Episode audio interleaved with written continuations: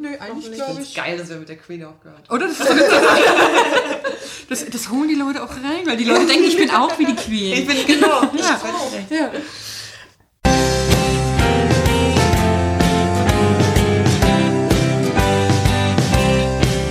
Wir werden alle, alle sterben. Die Erde wird sich auch ohne uns weiter drehen. Wir werden alle, alle sterben. Endlich. Wir reden über den Tod. Ja, schönen guten Abend. Hier ist der Endlich-Podcast. Diesmal haben wir wieder eine Folge Endlich-Interview. Und neben uns auf der Couch sitzt Anja Rützel. Wir freuen uns sehr. Hallo Anja. Hallo, ich freue mich auch. Hm. Und wir sind auch da. Mir gegenüber sitzt Susan, hallo. Und ich bin Caro. Und heute Abend haben wir ein Thema, was sich echt viele unserer Hörer und Hörerinnen gewünscht haben, nämlich, was ist eigentlich, wenn Tiere sterben? Und du, Anja, bist eine riesige Tierfreundin. Ja, das, äh, ich bin Tierfanatiker, kann man fast schon sagen. Ja. Ja. Außerdem bist du Autorin und Journalistin, du schreibst für Spiegel Online. Ich glaube, du hast gerade den Preis für Popkultur. Nee, äh, ich war nominiert. Ach so, du warst ja, ja. Nur nominiert. Ja, ja. Okay. Ich habe ich hab, äh, natürlich, die alte Frau hat verloren gegen Rezo. Oh, gemein. Rezo ja, hat gewonnen. Ja, wir waren in derselben Kategorie, was auch schon komisch war. Was war die Kategorie? Äh, schönste Geschichte. Oh, okay. Ja. Und da war seine Geschichte komischerweise schöner als meine. Was, naja, frech halt. Frech. Ja. Frech. Und äh, gerade ist ein Buch über Take That von dir erschienen. Ja, eine Take That-Verherrlichung. Super. Ja, das ist sehr großartig. Genau, und außerdem hast du, ähm, das ist schon ein bisschen länger her, glaube ich, ein super Buch geschrieben. Ich liebe diesen Namen. Ähm, Saturday Night Bieber. Ja. Und dann ging es auch um den Biber? Ähm, ja, das ist so ein Buch, da habe ich so verschiedene Tiererlebnisse von mir quasi erzählt. Also so, ähm, die, die Biber-Episode ist, ich habe eine Ausbildung zum Biberberater gemacht. Also wenn man, Biber sind ein Problem. Und wenn quasi ein Biber Probleme macht, ne, und äh, bevor die Leute den mit dem Spaten totschlagen, ist die Idee, dass sie einen Biberberater wie mich anrufen. Und dann komme ich und im äußersten Fall müsste ich ihn auch fangen. Mhm. Das wollen wir alle nicht erleben. Aber berate halt und kläre auf und werbe. Bin quasi so ein bisschen Biberbotschafter auch. Du bist ah, Biberanwalt eigentlich. Ja. Ja. Ja, okay. Und du, hast du schon mal einen Biber gefangen? Nee. Hm. Ich habe ehrlich gesagt noch nicht mal einen gesehen. Aber in Berlin ist es auch nicht so, in Berlin ist es auch nicht so problematisch. Bei meinen Eltern in Bayern ist es richtig hart. Also wenn ich da jetzt wäre, dann wäre ich richtig im Einsatz. Ich erzähle vielleicht noch kurz, wie wir uns getroffen haben. Das ist nämlich auch schön. Wir waren nämlich bei dem Women's Dinner von Lisa Rank. Und Lisa Rank ist ja, war ja auch schon bei uns im Podcast ja. zu Gast zum Thema Tod im Netz und digitaler Nachlass. Das war auch eine sehr tolle Sendung. Und wir hatten schon so lange auf der Liste, dass wir mit jemandem über Trauer um Tiere und eben wenn Tiere sterben sprechen wollen und haben nicht so richtig jemanden gefunden. Das finde ich echt so komisch einfach. Aber, ja. aber ich verstehe es, andererseits verstehe ich es auch so. Ja, ja, es ist schon echt nicht so ganz mhm. einfach. Und dann hast du erzählt, dass du eben gerade für ein Buch recherchierst über Gräber von Tieren, von berühmten Menschen. Genau, da habe ich, ähm, das habe ich gerade fertig geschrieben, ist mein nächstes mhm. Buch und habe da so, ein, so verschiedene, also so eine kleine Rundreise gemacht. So die Korgik-Gräber der Queen und sowas alles. Toll. Genau. Davon musst du unbedingt also auch noch gleich Gräber erzählen. Von berühmten Tieren. Also die Tiere sind meistens, also die Korgis der Queen sind jetzt zum Beispiel schon sehr ja, berühmt, die sind schon berühmt, aber ja. die Pudel von Churchill sind zum Beispiel ja nicht so berühmt. Aha, okay. Also, also die Menschen sind immer genau. berühmt und, und deren Tiere. Mhm. Ja. Ja, und es war so lustig, weil dann habe ich so die Ohren gespitzt und habe mich so gebeugt und gesagt, sag mal, kannst du auch was zu Trauer und Tieren erzählen? Und du sagtest so, naja, aber hallo. Mhm. Und dann habe ich gesagt, du super, weil wir suchen unbedingt jemanden äh, für den Podcast, aber die Leute, die so Traubegleitung für Tiere anbieten, die sind immer auch so Tierkommunikatoren und das geht ja gar nicht. Und dann hast du nur so gelacht und gesagt, ja, das bin ich auch. Also ich ich, äh, lerne, ich versuche das zu lernen seit geraumer Zeit und es ist gar nicht so einfach. Bitte erklärt mal, was das ist für Leute ja, wie mich, bitte. Die überhaupt keine es, Ahnung es haben. Es ist im Prinzip, also jetzt, um es ganz kurz zu sagen, ist es quasi telepathisch mit Tieren kommunizieren. Mhm. Auch mit, oh. auch mit Toten, okay. tatsächlich. Okay. Und, also so Pferdeflüsterer kennt man ja so. Das ist ja, ja aber Pferdeflüsterer ist ja fast ein bisschen mhm. auch so, der macht ja auch viel, glaube ich, so mit Körperhaltung und sowas. Ja. Und das ist jetzt tatsächlich so, dass ich jetzt eigentlich, wenn ich es gut könnte, könnte ich zu meinem Hund, der ja bei euch hier verängstigt vor der Türe liegt. Richtig, den haben wir noch vergessen. Den haben wir nicht genau, vorgestellt. Mein, mein Hund, ist, der Juri ist auch dabei und der hat so Angst im Dunkeln. tatsächlich, der gute Hund. Und weil es halt dunkel ist, ist er jetzt noch ein bisschen fertig und liegt draußen. Ja. Und eigentlich könnte ich ihm jetzt quasi, wenn ich es könnte, mhm. telepathisch sagen, Juri, es ist okay, reg dich nicht auf, was genau macht dir Angst? Und dann würde er mir antworten. Also das Gefühl schicken, also jetzt so nicht so flüssig, aber so wüsste ich, was los ist und könnte ihm vielleicht sagen, du, alles klar, ist gut, dem tun dir nichts, du wirst nicht geschlachtet. Wahnsinn. Naja, das ist äh, das so in kurzem. Es klingt mega crazy und ich bin nicht verrückt. Das muss man immer dazu sagen. Ich weiß es, ich weiß es und ich bin, ich wäre die Erste, die sich totlachen würde darüber und sagen würde, hallo, balla balla und so. Denken auch, ich weiß, dass es viele denken, weil als ich das zum ersten Mal ausprobiert habe und es hat funktioniert, war ich so, habe ich das allen Leuten erzählt und dachte dann auch so, äh, vielleicht nicht jedem.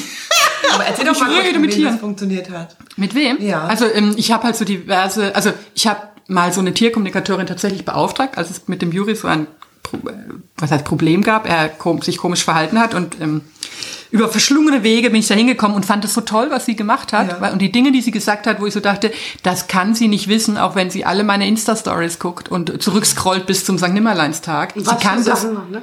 ähm, Das waren so Sachen, wie sich der Juri verhält, wenn ich ihn mitnehme in Hotels zum Beispiel oder so. Mhm. Weil es ist ja eigentlich nicht so hundetypisch, die sind ja eigentlich auch gern daheim oder so. Und aber für, er tut dann immer so, als würden wir wirklich in einem Kellerloch wohnen, auf blankem Beton. Oh, endlich ein Bett! Und also so, äh, er springt dann immer so mit Strecksprung auf dieses Bett und, und ist so glücklich einfach. Und, ähm, und auch dieses Problem, also es war... Ich fand es irgendwie gut und ich hatte bei der so ein gutes Gefühl, weil die nicht so äh, Walla Walla, Esoterik, Bimmel Bimmel irgendwie äh, ist, mhm. sondern so weltlich, wie man sein kann bei dem Thema. Und die macht so Schnupperkurse, wo man das auch mal probieren kann.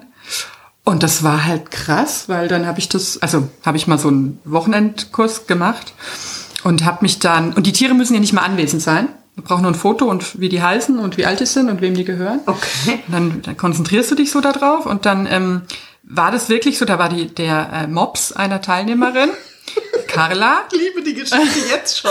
Und ich hatte und ich habe dann, also es, man, ich bin echt super am Anfang und je mehr Stress ich habe, desto schlechter ist es. Du musst deinen Kopf total leer machen und wenn du gut meditieren kannst, dann kannst du sowas und ich kann auch immer nicht so gut meditieren. Jedenfalls war das am Ende so, dass ich mich in diesen Mops, ne, so, und dann fragst du diesen Mops, kannst du mir was aus deinem Leben erzählen? Sag doch mal, wie sieht's bei dir daheim so aus? Und, so. Mhm. Und dann hatte ich so das Gefühl, als wäre ich wie in so einer Röhre festgeklemmt oder wäre irgendwie so, wo ich dachte, was ist denn das? Und ich wollte da aber durch und das ist wie so ein sehr verschwommener Super acht Film. Kann man sich das vorstellen? Also ich habe so, manche, manche sehen gar keine Bilder anscheinend, ich sehe dann Bilder. Und dann habe ich gesagt, das ist jetzt mega komisch. Und habe die gesagt, dass ich die war in irgendeiner Röhre festgesteckt, keine Ahnung. Und sagt sie, ja, wir haben letzte Woche eine Mopsklappe eingebaut zum Garten und der Hund ist ein bisschen zu dick und klemmt da immer so ein bisschen fest tatsächlich. Und es war so, also, und ein anderer Hund hat mir wirklich die Wohnzimmereinrichtung gezeigt. Lindgrünes Sofa, bodentiefe Fenster. Okay. Also es waren wirklich so ein also paar Sachen. Konkret. Ja, und auch erst dachte ich dann kurz, das ist hier alles ein riesiger ähm, Nepperschlepper-Bauernfängerring und alles sind eingeweiht. Und ich erzähle irgendwie so, ja, ja, so sieht's bei uns aus, ja, ja. Aber die haben dann gegen, also die haben dann auch mit dem Juri kommuniziert. Mhm. Und, und ich habe dann, ich meine, so Fragen wie, was ist sein Lieblingsleckerli? Könnte man natürlich immer sagen, Leberwurstbrot, ne? Aber die haben dann gesagt, getrocknete Entenbrust. Was ja schon sehr speziell ist und es stimmt halt einfach.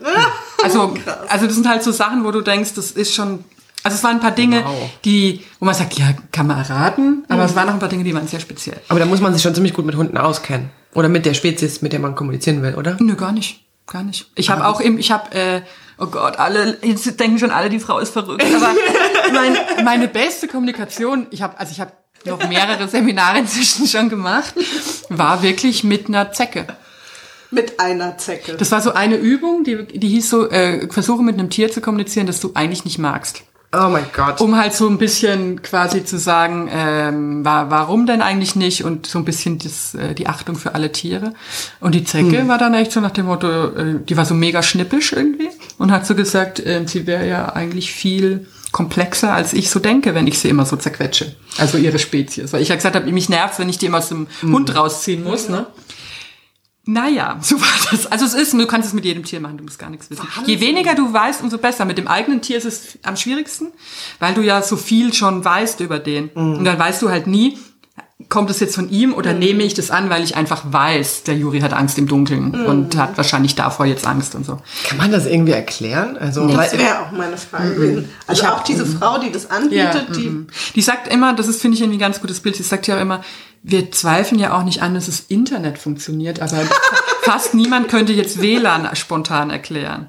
Und das finde ich ehrlich gesagt, also ich könnte es nicht. Also es gibt aber Leute, natürlich gibt es Leute, die das können. Mhm. Und es gibt auch, ähm, also ich könnte auch nicht. Es gibt, glaube ich, auch irgendwelche quantenphysischen Theorien, was ah, ja. sowas ist. Mhm. Aber da, da bin ich dann gleich draußen. Mhm. Also okay. mich war, für mich war es echt so ein bisschen eben, also mir macht es auch teilweise so ein bisschen Angst, ne, wenn es mal wieder so richtig gut geklappt hat, ne, wo ich dann sowas, ähm, wo ich dann sowas empfangen habe und denke, das ist doch jetzt der, das habe ich mir jetzt irgendwie was zusammengesponnen oder so. Und der Mensch zum Tier sagt dann, nee, nee, der hat, der hat einen blauen Ball mit weißen Tupfen mhm. oder so. Dann ist es schon immer so ein bisschen, wo ich denke, auch ein bisschen gruselig so. Ja. Super gruselig. Mhm. Geht das auch mit Menschen? Ja, das ist so das Nächste wahrscheinlich. Also wir haben in dem Kurs so geübt. Das war so die erste Übung, die du machst. Ist, ähm, das sind ja lauter Leute, da weißt du den Vornamen, da weißt du nicht mehr den Beruf, du weißt mhm. nichts. Ne? Und dann äh, sitzt du dir so gegenüber und konzentrierst dich aufeinander. Und dann würde ich jetzt zum Beispiel, oder würdest du jetzt sagen, de- denkt beide mal, nee, du du schickst deine äh, Assoziation zum Thema Gelb. Und möglichst nicht Sonnenblumenfeld, weil das alle machen ja. oder so, ne? Ja. Und dann äh, und dann konzentriert man sich so und dann ist es wirklich, also ich habe das mit verschiedenen Leuten gemacht und das klappt mal besser und mal schlechter. Mhm. Und das waren aber so so krasse Sachen, wo ich wirklich auch ganz genau, die eine hatte so Fahrt durch die Provence an so einer bestimmten Straße entlang, das habe ich genau gesehen, als säße ich mit dem Auto und so. Ja. Und wieder andere gar nichts, ne? Mhm. Und so. Aber es ist schon f- ziemlich... Mhm. Wow. Und ja, aber ich bin, das Absurde ist, ich bin null so spirituell unterwegs. Gar ja, das, nicht. Also das hat mir Caro gesagt, weil das ja. war meine erste Frage. Ja. Also meine, null. Du musst es an die Anja, die ist Tierkommunikatorin. Und ich war so, Caro, ich kann das nicht mit esoterischen Menschen. Ja, nee, null.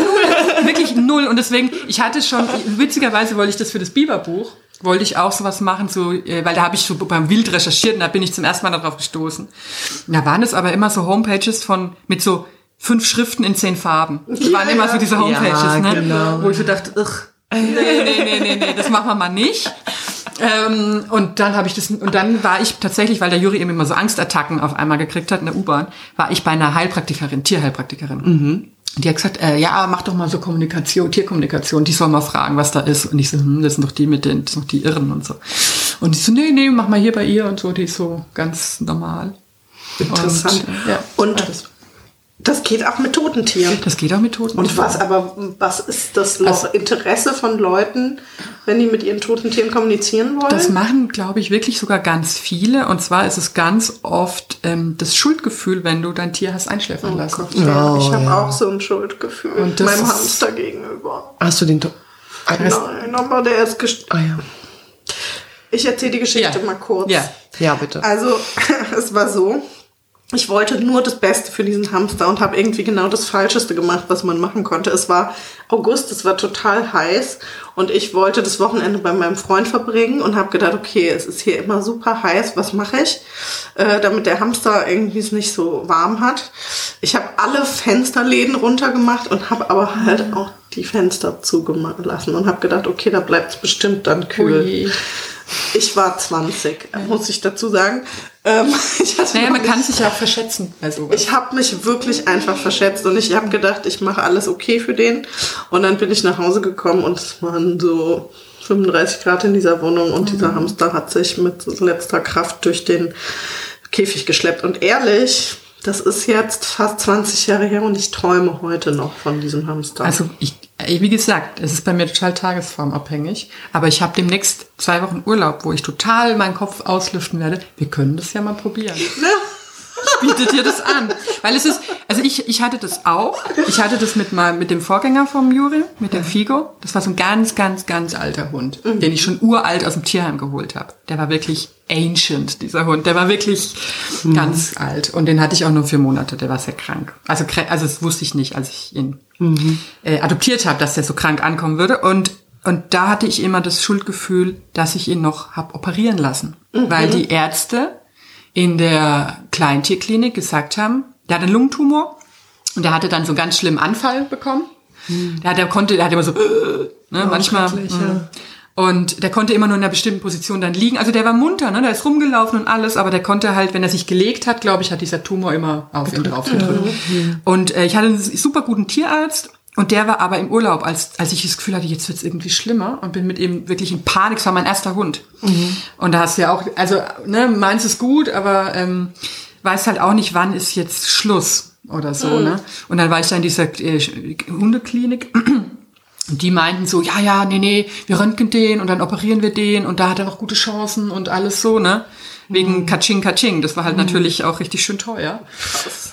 Und dann habe ich mich einfach da drauf verlassen. Okay. Und konnte nicht wow. meinen Tierarzt fragen, weil der nicht da war. Und ähm, und das war natürlich geisteskrank, weil die haben diesen, der war fünfzehn oder sechzehn, das war so ein alter Zausel wirklich, ne? Okay. Auch so ein alter Straßenhund und auch nicht so in bester Verfassung eh schon. Und und dann haben die dem einfach die halbe Lunge rausgeschnitten. Und das hat er halt nicht gepackt. Also er hat überlebt, die O P, und hat dann noch eine Woche wirklich tapfer gekämpft und so. Mhm. Und ähm, und das habe ich mir, das habe ich immer mitgetragen, dass ich gedacht habe, ich habe es zwar mhm. super gut, wie du, ich habe es auch super mhm. gut gemeint mit ihm, mhm. aber das war, diese Woche war für ihn eine Qual, und wahrscheinlich, mhm. nehme ich an. Und das habe ich auch so lange wirklich mit mir rumgeschleppt mhm. und dann habe aber mich, obwohl ich schon dann mehrere dieser Kurse quasi gemacht habe, nie getraut, das mit Figo zu versuchen. Mhm. Ja. Und dann habe ich es aber dann einmal doch gemacht. Und dann, und? Und es war, es war wirklich richtig crazy, weil natürlich ist es so, also ich erzähle es jetzt so, habe es jetzt ja so erzählt, als wäre ich total überzeugt davon. Manchmal denke ich auch so, echt? Also gerade das mit der Zecke oder so, ich denke, spinnst du eigentlich total auf noch ganz anderen Ebenen, dass du dir sowas einbildest oder so? Das ist mir, ich bin da schon, also manchmal auch nicht, also manchmal bin ich total überzeugt und manchmal denke ich dann schon noch, hm, ne? Aber das mit dem Figo, das war so irre. Ich habe auch geheult wie eine Blöde unterdessen, und zwar aber nicht so, es waren, also ich habe ihn einfach, ich wusste, das ist jetzt einfach der Figo, der mir das Gefühl gibt, ey, es ist alles okay.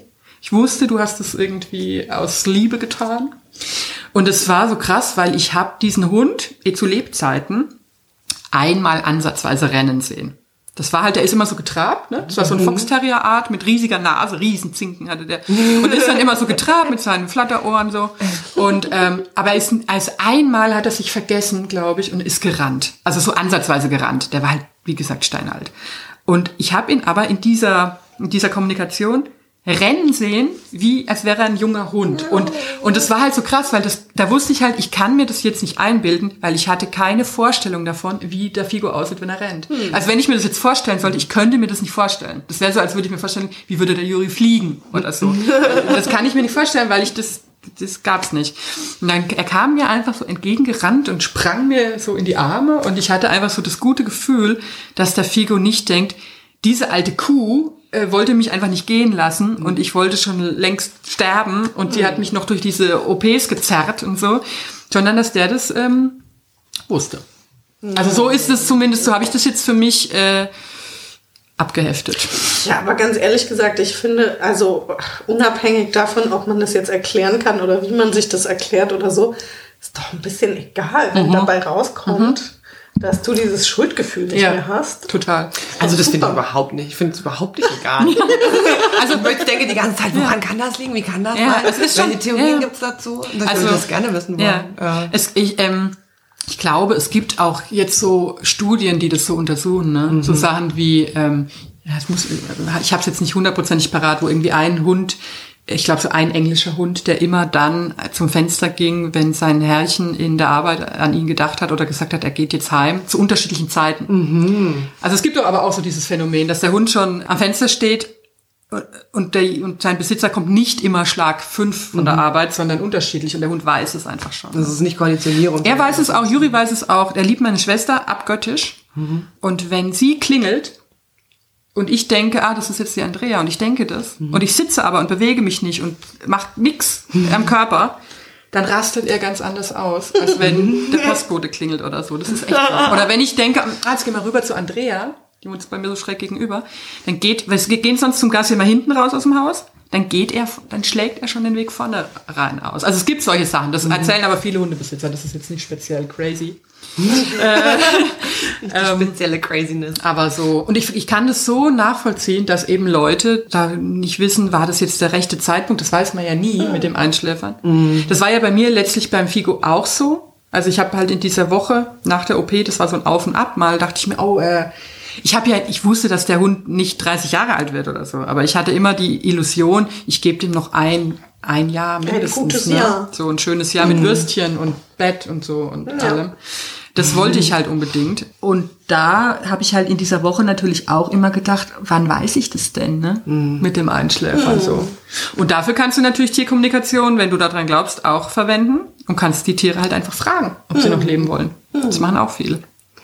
Und da hat also eben die Kommunikatorin, bei der ich bin, ja gesagt, es gibt dann beides, ne? Es gibt welche, die sagen, nee, das ist alles nur noch schlimm. Und andere, die sagen, nö, geht noch gut. Also wie bei den Menschen. So, jetzt, ja. Ja, ich musste auch gerade erinnern, suizidale Tiere. Die einen wollen ja. nicht mehr ja. und die anderen. Also mein Ex-Freund Daniele, der hat mal irgendwie auf dem Bahnhof so einen dicken Hasen eingefangen. Aber so ein, also schon so ein Hauskaninchen, also so. Ich weiß nicht, wie man ja, das nennt. Kaninchen, also so ein genau, also Kaninchen, schon ja. kein Wild. Nee, nee, nein, nein, nein. Ich dachte so, hm, aber nein, nein. Ja, der da so ein Ausgesetzter wahrscheinlich. Oder genau, so. Der war ausgesetzt. Das war ein Riesenvieh, ich habe den mhm. mal gesehen. So der deutsche Riesen, so ein, so ein fetter. Ja, mit so, mit so Schlappohren. Ja. Und Widder. So Widder-Kaninchen. Mhm. Der hatte auch so einen schönen Namen. Jetzt habe ich vergessen, wie er hieß. Naja, jedenfalls lebte der bei denen auf dem Balkon. Das war damals in Bonn in einer W G. Und, ach komm, jetzt guck, jetzt kommt Juri. Hallo Juri. Schau an. Ja, wir haben schon gut von dir gesprochen. Alles gut. Der legt sich jetzt zu uns und hört zu. Ja, genau. Also es gab jedenfalls dieses Kaninchen und es lebte auf dem Balkon. Und der hat irgendwann es geschafft, vom Balkon sich zu stürzen. Und es war irgendwie oh so ein zweiter Stock oder dritter Stock, also es war schon echt ganz schön hoch. Und der ähm, Mitbewohner von Daniele hat den auch gesehen und musste aber irgendwie, der war irgendwie zu spät für die Uni oder keine Ahnung was und meinte, okay, wenn er zurückkommt in einer Stunde, dann nimmt er ihn wieder mit hoch. Also da konnte er auch nicht weg unten, das war irgendwie der hat aber gelebt, der hat es überlebt. Quasi. Der hat es überlebt. So. Der hat den da rumhoppeln sehen und hat gedacht, okay, der kann da nicht weg. Und als er eine Stunde später wiedergekommen ist, hat er das Kaninchen ein Starkstromkabel angeknabbert und war tot.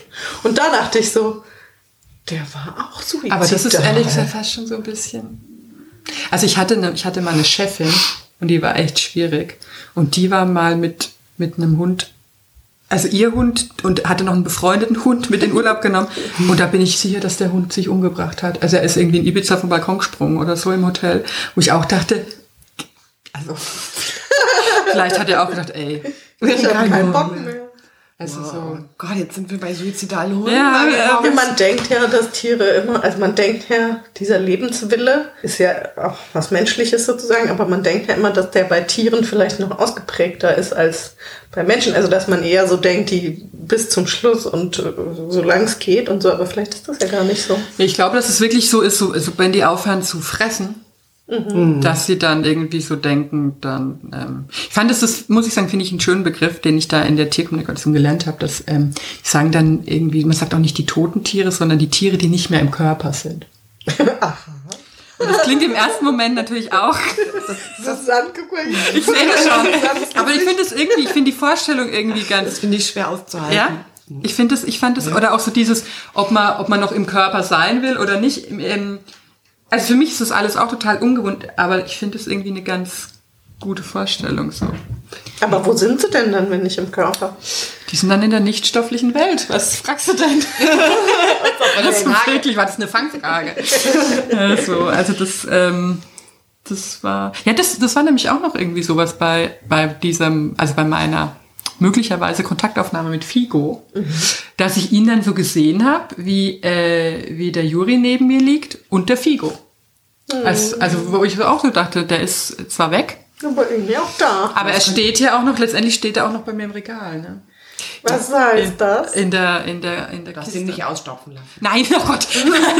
Nein, nein. Wobei ich das ja auch tatsächlich selbst könnte. Ich habe auch. Du bist äh, Tierpräparatorin. Nee, ich habe Kurse gemacht. Das volle Programm. Es tut mir leid. Was hast du denn? Aber ich, bin inter- ich bin multi-interessiert. Ich ja, habe einfach viele toll. Interessen. Aber warte mal, du hast, du hast einen Kurs gemacht. Zum Mehrere. Aber, also, also ich kann aber eigentlich nur richtig gut, kann ich echt nur Mäuse, wenn man ehrlich ist. Kaninchen, semi. Aber alles, was größer und komplizierter ist, sieht dann einfach auch aus wie in diesen Klickstrecken. Ja, daneben gegangen. Aber ja. Ist das nicht für dich als Tierfreundin so ein bisschen, ich kriege Tierliebhabertum und Tierpräparat oder wie ja. man das nennt, nicht so richtig zusammen. Also mir war total wichtig, dass das alles quasi ethisch tippitoppi war. Mhm. Das war nämlich alles. Also mein erstes äh, ausgestopftes Tier war ein Falke. Und das, ähm, das, äh, das war der Kurs wurde gegeben von Roland Kaiser, der aber nur so heißt. Aber in meiner, in meiner Fantasie, also die, als ich diese Mails gekriegt habe, dachte ich mir, ich meine, ich wusste, es ist eine etwa zweiprozentige Chance, dass, dann, dass Roland Kaiser reinkommt. Es ist aber Roland Kaiser, der mehrfache Weltmeister in Falkenpräparation. Aha. Eine echte Koryphäe. Und der hat so ein, und es ist wirklich selten, dass es in Deutschland solche Kurse gibt. In England ist es gang und gäbe. Okay. Wirklich, da kannst du bei, da gibt fast jeder Präparator, professioneller Präparator, so Kurse nebenher.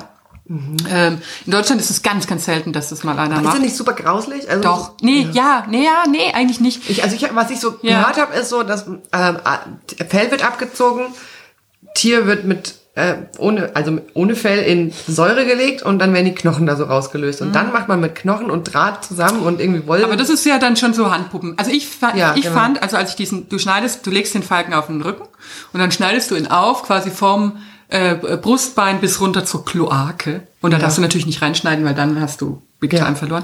Und dann ist es echt so, weil dann ist es so, als würdest du eine Mandarine schälen.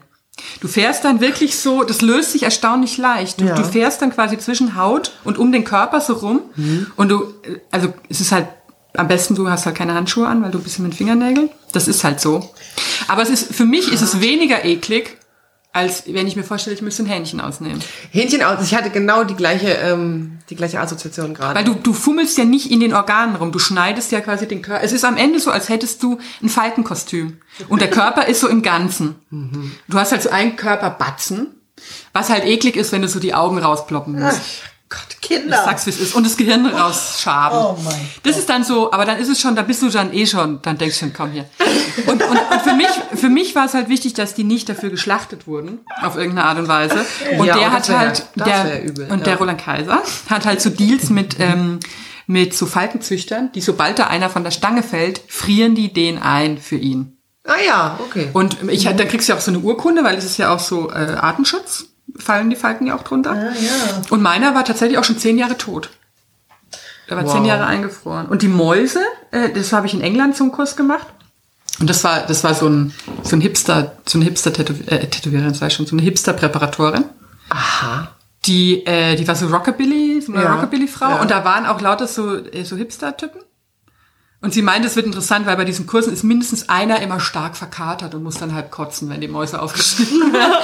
Und, ähm, und das waren Mäuse, die eigentlich, die waren tiefgekühlt, die waren für Schlangenfütterung. So Futter, ja. Und abgelaufen. Also die würden weggeschmissen werden. Okay. Quasi. Und okay. Äh, so war das.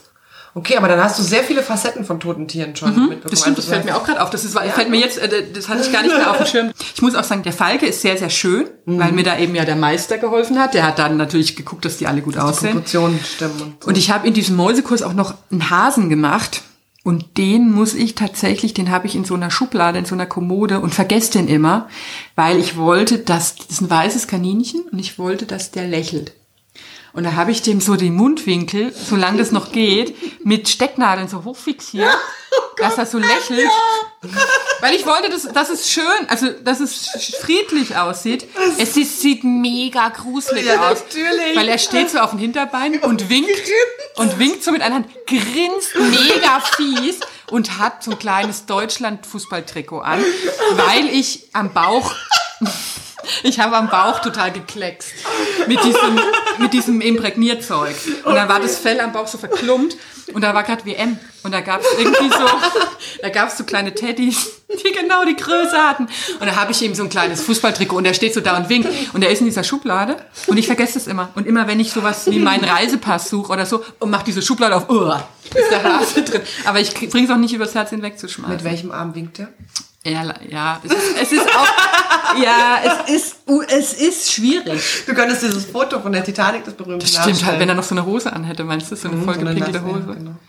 Ja, es ist, äh, es ist ein problematisches Kunstwerk. Aber, aber ich habe, ich habe mal so eine, so eine ganz tolle englische Tierpräparatorin interviewt, Polly Morgan heißt sie, die macht richtig so Kunst. Was dann so Courtney Love kauft und, und so. So, so dreibeinige, irgendwie so Wurzeldinger, ja. Wie hatten die Dinger? Wurzelbinger? Wolpertinger? Wolpertinger, ja.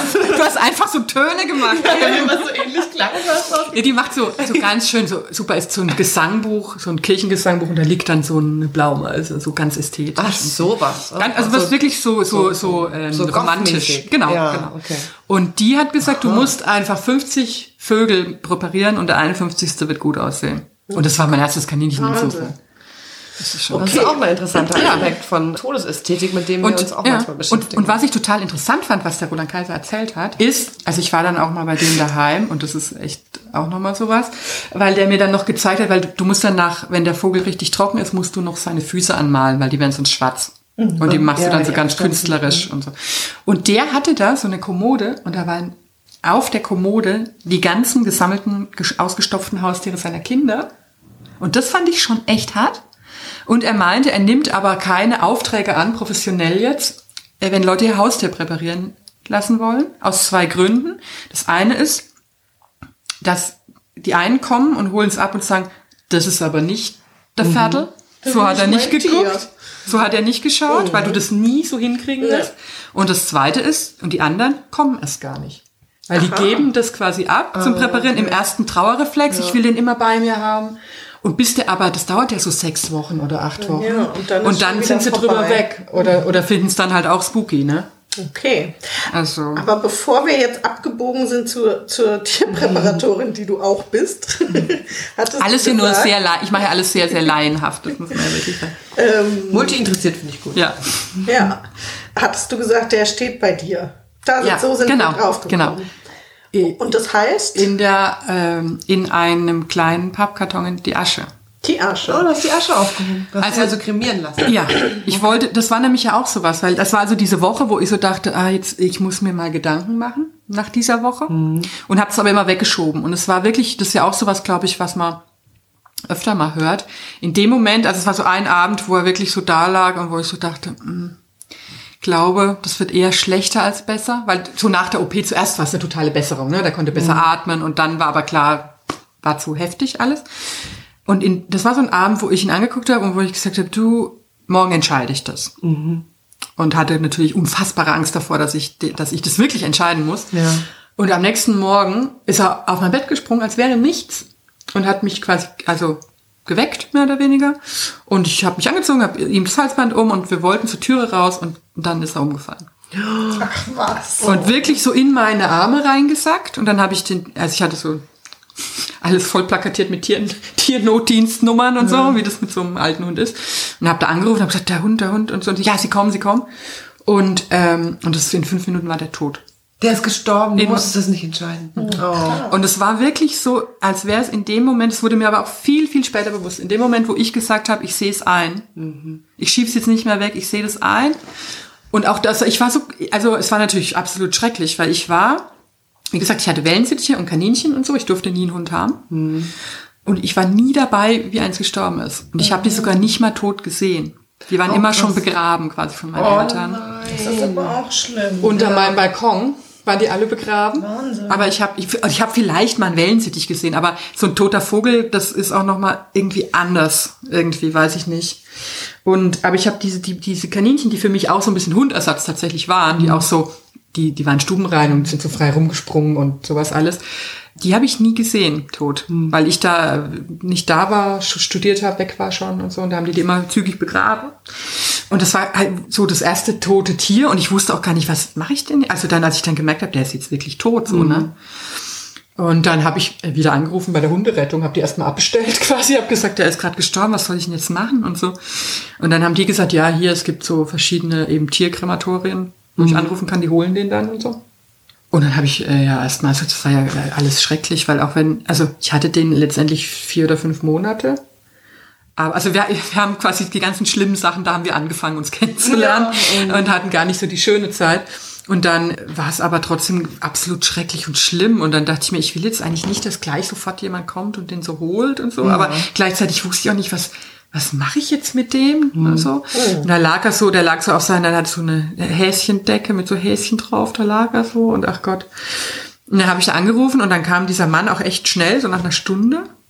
Und das war alles ganz grauenvoll, weil der hatte so eine, es war eine Sporttasche, da machen wir uns nichts vor. Aber die war halt schwarz und sah halt so aus, als wäre es eine mhm. Hundeleichentransporttasche. Und dann hat er ihn erst wirklich in so ein, es war, es war auch ein Müllsack, in den er ihn reingesteckt hat letztendlich. Aber mhm. natürlich war es so ein, also pietätvoll gemeinter schwarzer Plastiksack, aber mhm. es war halt ein Müllsack. Oh. Und der Figo war dann, hatte schon so, die Beine waren schon so ein bisschen steif. Ja. Und die Tasche war zu klein. Ich muss halt sagen, wie viel Kilo. Und dann hat er den in diese Tasche, es war dann fast, also ich habe geheult wie ein Schlosshund, aber es war auch komödiantisch, weil er versucht hat, diese Beine, die staken dann immer noch so aus dieser Tasche raus. Und er, er wollte nicht, weil ich ja daneben stand, wollte er jetzt nicht mit Gewalt. Es war alles, die Tasche war zu klein, das muss man einfach mal so sagen. Und da war der, war der in der Tasche und dann kam halt so dieses Verkaufsgespräch, wo er mir irgendwelche Prunkuhren aufdrängen wollte, ne? Oh Gott. Hat er die Uhrenprospekte oh, ausgepackt. Oh nein. Das ist wie bei den, das ist wie bei den Menschen. Ich musste auch an, an so eine Not, Notfallseelsorgerin denken, die auch meinte, dass da die Leichen auch teilweise einfach in so Plastiksäcke, die halt aussehen wie Müllsäcke, ja. gepackt werden. Ja. Also es war dann noch, ich weiß noch, dass das so ein silbernes Logo von dem Krematorium drauf war. So nach dem Motto, ist kein Müllsack. Ja, aber ähm, und dann kannst du dir ja überlegen, ob er quasi einfach so mit anderen mitverbrannt wird und die den dann dort. Also ich traue ja Menschen kein Stück über den Weg, aber man kann sich ja einreden, wenn man den Einzelnen kremieren lässt und sich die Asche dann schicken lässt, dass das dann auch der Figo ist, der ja. da im Karton kommt. Da muss man dann halt... Da darf man nicht mit umgehen. Äh, kann man auch machen. Also ein Freund von mir hat auch tatsächlich seine... Da haben die die Katze mitgenommen und dort sogar aufgebahrt. Und, mh, und dann kannst du, und dann, eine Katze. Mh, und dann, äh, ich glaube, dann fuhr da auch so ein Vorhang runter oder irgendwie sowas, keine Ahnung. Mhm. Ähm, nee, das hätte ich jetzt nicht gewollt, weil ich fand dann schon, dass er, also ich, ich weiß, ich kann auch nicht mehr sagen, wie lange ich gewartet habe, bis ich den angerufen habe, aber ich fand, ich hatte dann, also ich habe jetzt nicht schnell, schnell weg mit der Hundeleiche, nee. aber ich wollte den jetzt auch nicht noch einen Tag bei mir in der Wohnung haben tatsächlich. Nee. Und ich habe dann wirklich das aller, also zwar Einzelkremierung genommen, weil ich irgendwie auch, das war so ein armer Hund, der war ganz, aus Ungarn war der und der war ganz lang Straßenhund und wurde schlimm verprügelt. Der hatte immer Angst, wenn man zu schnell die Hand gehoben hat zum Föhnen. Oh, wenn ich mich geföhnt habe, dann hat er gedacht, der kriegt gleich eine und so. Oh. Das war ein richtig armer Köter, muss oh. man mal so sagen. Und dann wollte ich nicht, dann wollte ich zumindest die Illusion, dass er nicht jetzt irgendwo mit reingekippt wird mhm. zu anderen armen Kötern. Ja. Irgendwie, weiß nicht, war das so eine letzte Würde. Und jetzt hast du ihn in deinem Regal stehen. Ja, was ich gar nicht wollte. Also ich war halt, der ist im einfachsten Pappkarton, einfach so. Mhm. Und ich wollte den nicht behalten, aber ich hatte, und das ist tatsächlich dann irgendwie sehr schlimm gewesen, weil ich, ähm, ich hatte mir immer überlegt, wie der dann, äh, wie ich den verstreue in seinem liebsten Gassi-Park, wo wir halt immer waren. Mhm. Und hatte das auch so überlegt, dass wer da mit soll, nämlich so ein sehr, sehr guter Freund von mir und dessen Hund als Gäste. Hatte ich mir so ja. überlegt, ne? Wie wir dann, weil der mochte den auch gerne und so, ja. weil viele Leute haben mich wirklich auch ausgelacht, dass ich mir so einen alten Köter hole. Die fanden das dumm. Ja, ist ja scheißegal, ne? Was die Leute denken. Ja, und deswegen, und es war einer von den wenigen quasi, die total Verständnis hatten, dass ich das gemacht mhm. habe. Und der mochte den auch voll gerne und so. Aber dann ist der gestorben, der Freund. Der Freund ist gestorben. Oh, also so mit äh, ganz jung. Also, oh, shit. Und dann war alles so und und ich hatte das immer so damit verbunden, dass ich den, dass wir zusammen den Figo verstreuen. Äh, also ich will ihn auch irgendwann verstreuen. Ich will den nicht auf ewig in meinem Regal stehen haben. Das finde ich irgendwie auch ähm, komisch. Also ich will auch nicht so ein, ich brauche nicht so ein, so ein, es machen ja, also ich bin in ganz vielen Facebook-Hundegruppen. Natürlich. Und da sterben ja, aber es ist ein bisschen schlimm, im Moment sterben wieder ganz viele und die schreiben dann ja auch immer, wie die Hunde gestorben sind und es ist schon für mich auch schlimm, das zu lesen, auch wenn ich die nur von Bildern kannte, so. Und dann haben die ja oft so, wie so Gedenkstätten, ne, wo die Hund, Hundeurne dann daheim steht und mit Bildern und so. Das möchte, also, ist nicht, dass ich das, also, dass mich das graust oder so, aber ich brauche das nicht. Mhm. Aber ich muss mir was Neues überlegen, wie ich den beerdige. Oder nicht beerdige, aber verstreue. Oder wie lange so. Ist das her? Das ist jetzt vier Jahre her. Und hast du das Gefühl, dass das sozusagen, also ich meine, das ist ja auch eine Form von Trauerarbeit, ne? Irgendwie da so, ähm, was macht man mit dem Hund? Sieht man den nochmal mhm. und so weiter? Hast du das Gefühl, dass das anders war, jetzt wo du das so selbst machen konntest und den nochmal sehen konntest und so, im Gegensatz zu deinen Haustieren, ja, die du als Kind hattest? Also es war, also auch tatsächlich, dass ich dabei war, hm. war mir ein unglaublicher Trost. Hm. Obwohl, also es war, es war ja auch sehr abstrakt und das Gute war, dass es sehr, also ich glaube, dass ja schon, der, dass dieser Lungentumor, das war, hat ihn sehr beeinträchtigt einfach. Hm. Aber der Tod ging ganz schnell. Ne, da ist so weggesackt und ich hatte, es war für mich total tröstlich, dass ich dachte, das war jetzt nicht schlimm. Also, also, ja, ne, das war jetzt nicht mit Krämpfen verbunden oder irgendwie sowas. Mhm. Und, ähm, und das andere mit den Kaninchen, das war immer so abstrakt. Mhm. Und ich weiß noch, dieses eine, das wirklich sehr hundeähnlich war, das Kaninchen, das auch unfassbar alt wurde, da war mein Vater dabei. Das ist so beim Trinken, äh, das hat irgendwie noch so getrunken aus seinem äh, Trinknapf und ist dann während des Trinkens quasi gestorben. Also wirklich so ein Blitztod. Okay. Wow. Und da war mein Vater dabei und ich fand es immer so komisch, weil mein Vater hat mir das hunderttausend Mal erzählt und noch so vorgemacht mit dem Kopf und dann hat er so. und, ähm, und ich fand es immer so, aber ich habe das dann verstanden, klar, als ja. ich dann zum ersten Mal auch selber dabei war. Ich wollte ja. das auch immer allen Leuten irgendwie ja, dann erzählen ja. oder so. Ja, und der hat mir das ganz oft ja. erzählt und ich fand es irgendwie... Ähm, Ich dachte immer, es ist so der easy way, ne, zu sagen, ich habe den nicht mehr gesehen, ich weiß, der liegt jetzt unter meinem Balkon, lagen ja. die dann alle. Also auch jetzt nicht mit, da wurde dann zwar ein Blumenstock drauf gepflanzt, aber jetzt nicht so mit gekennzeichnetes Grab oder so. Das Grab. Ach so, okay. Nee. Mhm. Und ähm, das, das wollte ich irgendwie auch gar nicht, keine Ahnung. Und mhm. ähm, und das war jetzt so, auch dass der da noch lag und das war früh morgens, das war ja um sechs Uhr oder so. Und ich habe dann zwar bei meiner Schwester angerufen, dass die das weiß. Und die kam dann auch irgendwann rüber. Aber ich hatte es so eine Zeit lang alleine mit dem, wo ich da so... Das war gut. Mhm. Also das fand ich gut. Und es ist... Also ich ähm, weiß mal, aber erst ja im Nachhinein. Also weil es war natürlich schrecklich. Ja, das war absolut ja. fürchterlich. Und ja, aber ich glaube, auch da ist es gar nicht so, so unähnlich wie... ob man sich von einem Menschen verabschiedet mhm. oder nicht. Ne? Man denkt, wir haben alle irgendwie schreckliche Angst davor, ja. weil wir das alle nicht gewohnt sind und pff, die meisten ja noch nie einen toten Menschen gesehen haben. Und wir denken halt, wir, ja, wie du sagst, the easy way, ne? Es ist irgendwie einfacher.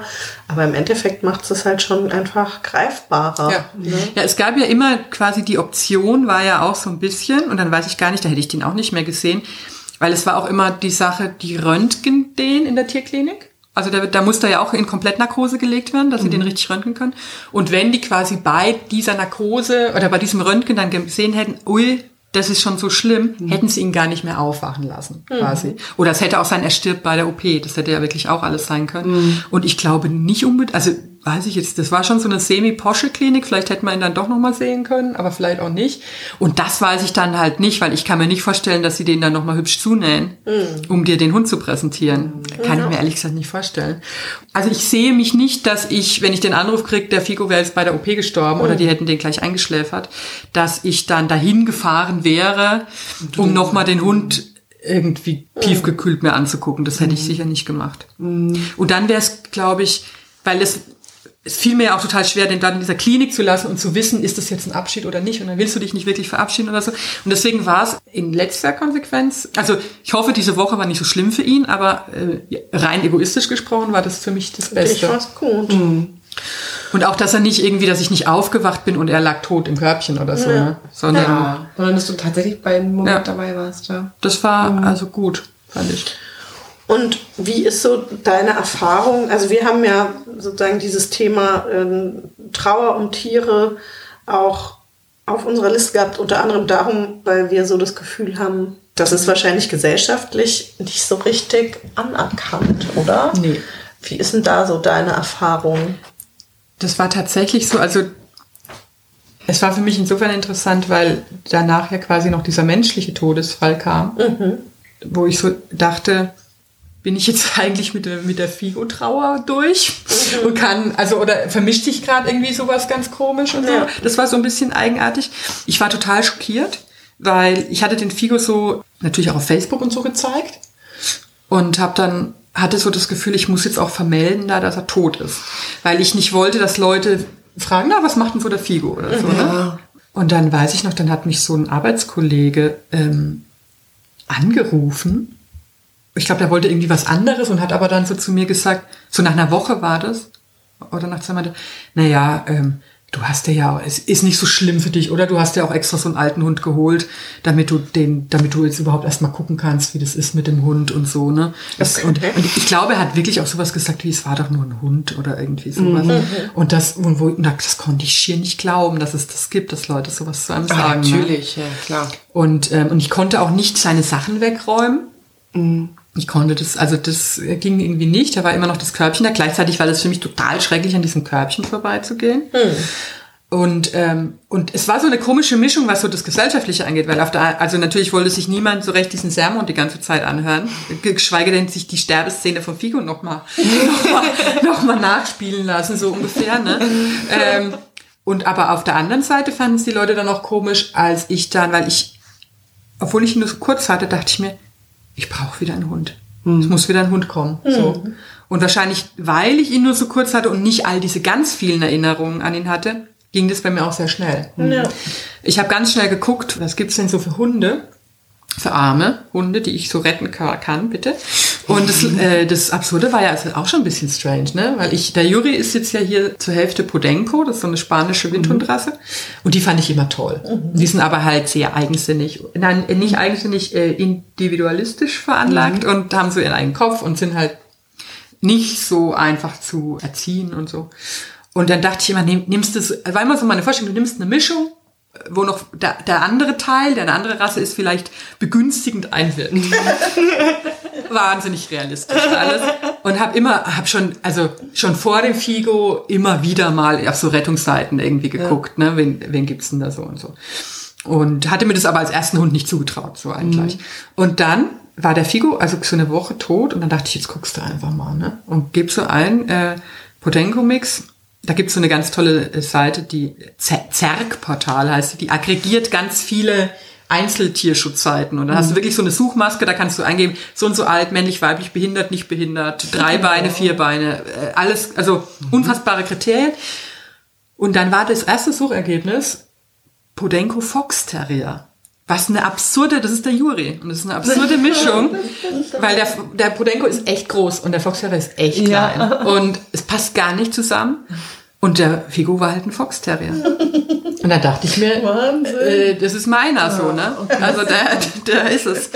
Und dann, ähm, was aber gut war, ist, dass ähm, bei so Tierschutzhunden dauert es ja ewig, bis sie dann kommen. Da kommt ja erst, also er war da ja auch noch auf Ibiza und dann kommt ja so eine Vorkontrolle erstmal und guckt, ob das auch gut ist bei dir und so. Ah, oh, okay. Mhm. Uh-huh. Und, und äh, ob du genug Platz hast und wie du das, und checken dich so ab und so. Und bis er dann quasi Transport hatte und so, das hat dann nochmal zwei Monate gedauert, was super war. Weil es wäre nicht gut gewesen, wenn er gleich da gewesen wäre. Also es wäre, das wäre auch wieder der einfache Weg, glaube ich, gewesen, weil dann hätte ich den Figo einfach wegverdrängt, glaube ich. So hat so ein bisschen Zeit zum Trauern. Und ich wusste, Aber und gleichzeitig wusste ich, es wird wieder schön. Mhm. Das war irgendwie, das hat mir total geholfen, zu sagen, das ist jetzt, ich bin so traurig, und weil ich halt auch verwirrt war und wusste nicht, was auch richtig gut war, so nach vier Wochen hat mich dann äh, mein Tierarzt angerufen. Also ich habe da den Figo nicht abgemeldet oder so. Mhm. Aber sagen wir es mal so, ich war sehr oft bei diesem Tierarzt mit dem Figo. Ja, und der wusste Bescheid. Der Figo hatte so einen richtigen Ärztestab, auch aus Internisten, Hundeinternisten und wirklich. Ja. Ich gehe nie zum Arzt, wenn irgendwie was ist, ne? Aber der Figo hatte so einen richtigen, äh, als wäre es ein ganz feiner Hund. Und, äh, und der Tierarzt hat mich einfach einfach so angerufen, weil ihm komisch vorkam, dass ich schon so lange nicht mehr da war. Oh. Was halt auch voll nett war. Ja, das ist ziemlich nett. Und der hat mir dann so ein bisschen, weil ich... Also so eine halbe Absolution gegeben, weil ich gesagt habe, oh Gott und so. Und der hat sich dann die Röntgenbilder kommen lassen aus der Klinik und hat zu mir gesagt, er war jetzt richtig wütend geworden und hat gesagt, das war Geldmacherei, ne? Wahnsinn. Und dann war, dachte ich so, oh Gott, und das, der hatte nie eine Chance. Und ich habe ihn dann, und dann hat er aber gesagt, du, sie haben das nicht besser wissen können. Ich hätte, wenn er da gewesen wäre, hätte er gesagt, machen wir das nicht, geben wir ihm lieber noch so ein bisschen Kortison und gucken, und dann hat er vielleicht noch, hätte er sogar vielleicht noch einen Monat länger gehabt und so. Mhm. Naja, und, aber das war irgendwie auch nochmal wichtig. Das oh. war auch nochmal ganz gut, weil ich Ach. das sehr mit mir rumgeschleppt habe. Mhm. Also. Was, was ich noch mal gerne wissen möchte, ist, du hast gemeint, du hast es auch auf Facebook gepostet, mhm, dass dein Hund gestorben ist, und das machen, glaube ich, relativ viele Leute. Mhm. Ne?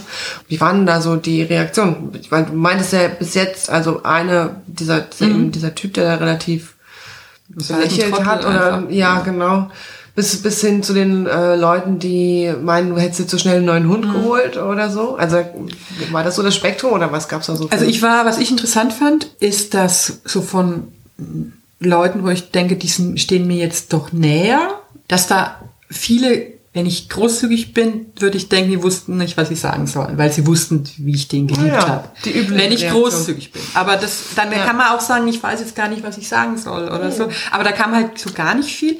Und mhm. ich war ganz bewegt, dass wirklich von Leuten, die so Bekannte sind, ne? Die mhm. ich ewig nicht mehr von, die ich vielleicht vor hundert Jahren mal im Studium gekannt habe oder so, haben mir ein paar wirklich richtig berührende Nachrichten geschrieben, ne, dass sie das total wissen, also jetzt nicht, ich weiß genau, wie es dir geht, aber mhm. die haben gesagt haben, hey, ich, meine Katze ist auch da und da gestorben und so und so und Mensch und, und der hat's schön bei dir gehabt und so. Und da kam wirklich von Leuten, die weiter weg waren, viel mehr als von denen, die nah dran sind. Ja, aber so. Ich glaube, da teilt es sich wirklich mhm. sehr auf in Leute, die halt Tiere haben und Tiere mögen und wissen, wie das ist und Leute, mhm. bei denen das halt nicht so ist. No, und nein. ich glaube, dass... Hm? Meinst du, dass das mit Tiere ja. haben und, äh, und ja, das glaube ich auch. Ja, ja, aber wenn jemand so, so einen geliebten Menschen verloren hat, meinst du, das ist dann nicht, das wird nicht als gleichwertig? Nein, Nein. das ist ja genau der Punkt. Mhm. Ah, okay. Das ist ja das Ding, dass Leute, die eben nicht wissen, was man für eine enge Beziehung zu einem Tier haben kann.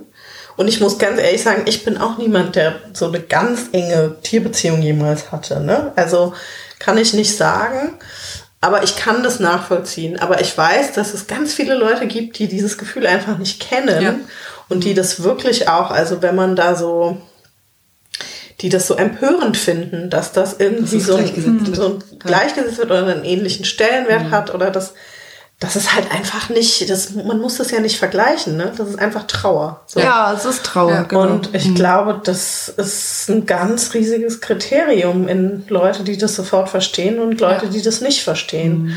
Und was ich auch ganz dramatisch finde, ist halt, es gibt ja auch alte Leute, die zum Beispiel nur noch ein Tier haben mhm. und deren Begleiter das wirklich ist. Mhm. Ja, die, die deren Partner irgendwie gestorben ist oder Partnerin und dann ist der Hund irgendwie der, der noch da ist. Das finde ich ja, da hatte ich eine Begegnung mit dem, das ist bestimmt schon drei Jahre her, ähm, mit dem Juri in der U-Bahn, an die ich aber immer noch denke. Wir sind so in der U-Bahn und ich sehe so eine alte Frau so schräg gegen, also ein bisschen schräg weg gegenüber und ich gucke so die ganze Zeit so her und ich dachte so, die die traut sich jetzt nicht so, ne? Und dann bin ich so ein bisschen früher aufgestanden und dann noch bei ihr so vorbei. Und dann hat, war der Juri aber auch so ganz ungewöhnlich zutraulich und ist so zu ihr hin. Und dann Nein. hat sie ihn so gestreichelt und dann hat sofort angefangen zu weinen und hat gesagt, sie hätte so, sie hatte immer Hunde.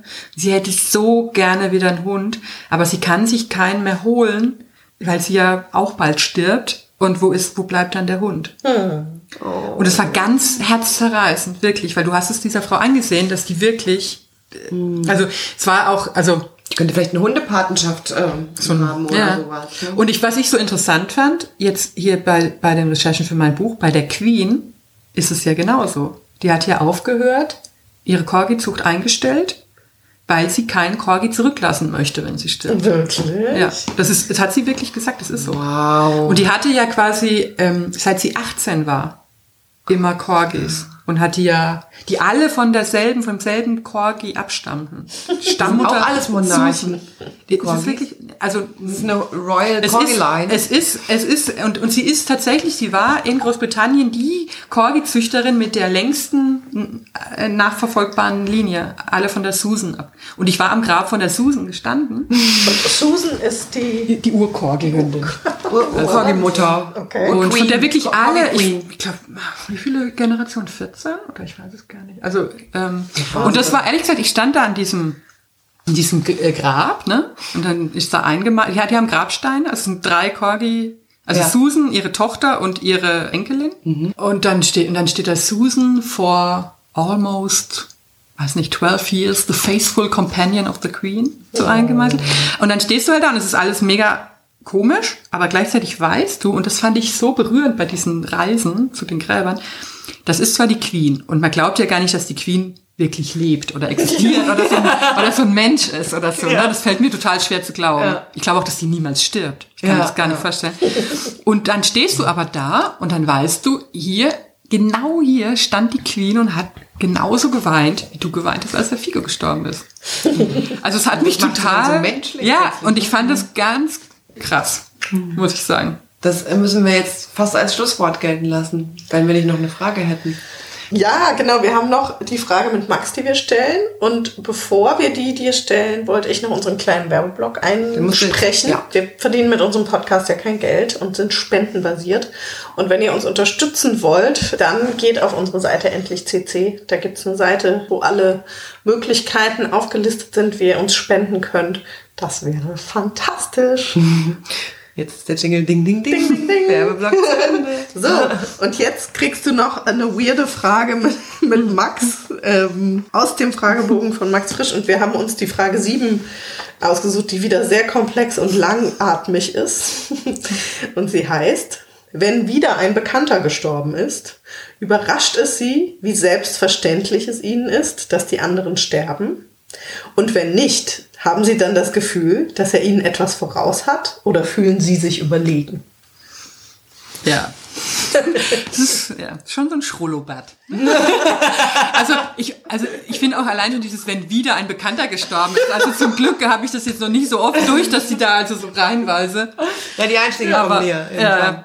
Aber überlegen, also ich glaube, es wäre eher nicht überlegen, sondern eher so dieses, jetzt, also ich fand es immer so absurd, wenn bei meinen Eltern auf dem Dorf jemand stirbt, dann sagen die Leute manchmal zum Trost: Die hat's hinter sich. Ja, das ne? Kann ich auch. Und, ja. und das fand ich als Kind immer so, wo ich so dachte, hm. Mhm. Aber zunehmend kann ich das total nachvollziehen und denke so ein bisschen, also es ist nicht, es ist auf keinen Fall sich überlegen fühlen, so nach dem Motto, ha, ich äh, hab noch ein bisschen oder so, gar nicht, sondern eher das Gegenteil tatsächlich. Also ich würde eher so denken, also wenn ich jetzt so überlege, wer so gestorben ist, wo ich so denke, dass die, die wissen jetzt schon, ob da noch was geht oder so, ne? Mhm. Und, und haben irgendwie, und, ach genau, und, und sie hat es geschafft oder sowas. Das fand ich auch immer so schrecklich. Das irgendwie, leidvolle ne? Leben. Ja, weil es fällt mir nämlich, das ist nämlich auch noch so was Krasses auf, bei so Dorfbeerdigungen. Ich weiß nicht, ob das Standard ist, aber da war es immer so, und das fand ich immer, da denke ich auch so oft dran, dass wenn quasi die Beerdigung fast vorbei ist, dann sagt der Pfarrer: Wir beten jetzt für denjenigen aus unserer Mitte, der dem Verstorbenen als nächstes vor das Angesicht Gottes nachfolgen wird. Und das fand ich... Brautstrauß werfen! Es ist, es ist Schippe Erde werfen, so, wen trifft's? Und dann, und dann, und da war eher, da hatte ich immer so eher als, das heißt, als, ich war auf Kind, glaube ich, als Kind nicht auf Beerdigung, aber als ich so jünger war, Da dachte, da war eher so dieses Überlegenheitsgefühl, da hab ich, bin ich immer eher so ein bisschen durchgegangen, hier rein, und habe so gedacht, naja, also... Das sind, noch, das sind noch ein paar vor mir fällig, ja, ne? So, ja. das, und das fand ich immer so schräg. Und, aber ich glaube, dass ich das eher mit dem Alter wirklich so ein bisschen umgekehrt habe, dass ich, dass ich eher denken würde, eher so, jetzt auch nicht Neid auf der weiß, der oder die weiß schon, was los ist, sondern, aber doch so, ich denke, na, ich muss da auch noch durch, ne? Hm. Hm. So, so vielleicht. Sehr schön. Oh, vielen Dank, dass du da warst. Das ist sehr gerne. Das war ja der Hammer. Endlich konnte ich mal hier äh, meine ganzen... Endlich habe ich die Sterbeszene mal wieder aufgetischt. Ne? Ja, vielen Dank, Anja. Sehr gerne. Das hat Bis sehr bald. viel Spaß gemacht. Wir werden alle, alle sterben. Und deshalb will ich dich heute. Ja, deshalb will ich dich heute. Ja, deshalb will ich dich heute. Endlich. Vorbei.